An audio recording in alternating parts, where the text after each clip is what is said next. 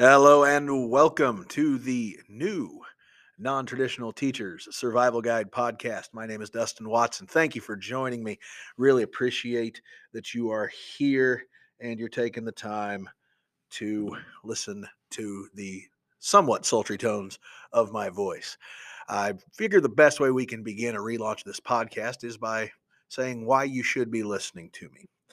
I am a 60 year non traditional educator. I teach at a small rural school in North Missouri, and I have the pleasure of teaching students from all walks of life. Before I was a teacher, however, I was a journalist. For a decade, I covered local, state, and national news for Gatehouse Media as the sports news, and managing editor of the Linn County Leader newspaper. I also ran linncountyleader.com. All very well and good, you might be saying to yourself, but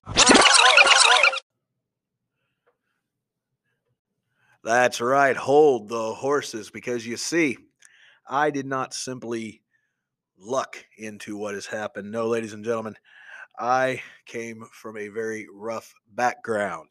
Uh, not to go into tremendous detail, but let's just say that unfortunately, if you've had some traumas in your life or you've had some adversities in your life, I've also had them.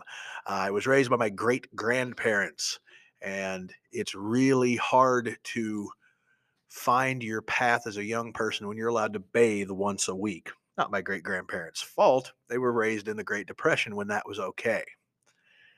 Were we poor? Sure. My more astute listeners might be thinking, well, what what happened to your parents? Well, no idea who my birth father is. And my mother, well, let's just say something bad happened. A choice was made and we were removed from the home. So, how does this play into why you should be listening to me? How I can help you? Let's make it very simple. If there is a trauma that your students are dealing with, I've probably dealt with it if there is a situation that you're not sure how to handle, I've probably lived through it. And if you ever want to feel motivated, I feel I can get that done too. So, here's the one thing I want to say of more substance before I end this episode. Gandhi once said, Be the change you want to see in this world.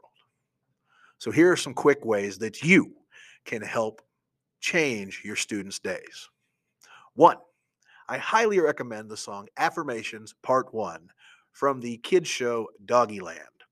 This, if you did not know, is a kids show by Snoop Dogg. Yes, ladies and gentlemen, that Snoop Dogg, uh, who many people of my era, I'm 43 years old, remember as a gangster rapper on Death Row Records. He has become a character and produces a children's show. And part of that is he did a song called Affirmations. And part one is a video. You can find it on YouTube very easily. I can link it in the show notes for you. That is just full of what it says it is affirmations as rapped by Snoop Dogg. And my middle school students, my seventh graders, every single day, we start with our affirmations.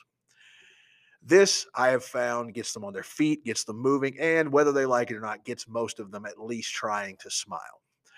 So there's the first thing we can do to help our students out. The second thing, Meet your students at the door to your classroom. And no matter how bad you feel, put a smile on your face. Why? Because they're contagious. Smiles, not just diseases from children. Little joke there, ladies and gentlemen. But by meeting your students at the door with a smile on your face, you're showing them that you're engaged with them.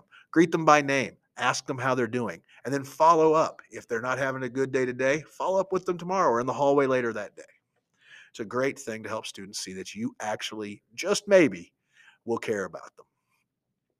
The last thing I can do, I can say to you to help you to find a way to make your students' day a little brighter is you have to make the choice to make your day brighter. I know grades are due. I know administration has demands. I know parents are complaining. I know that we're all underpaid as teachers, but folks, we chose this. We did this to ourselves, all right? So the best thing we can do is to set ourselves up to be the positive force for change that we want to see in this world. And it starts in the mirror. Ladies and gentlemen, That's all I've got for you today. I'd like to thank you for listening.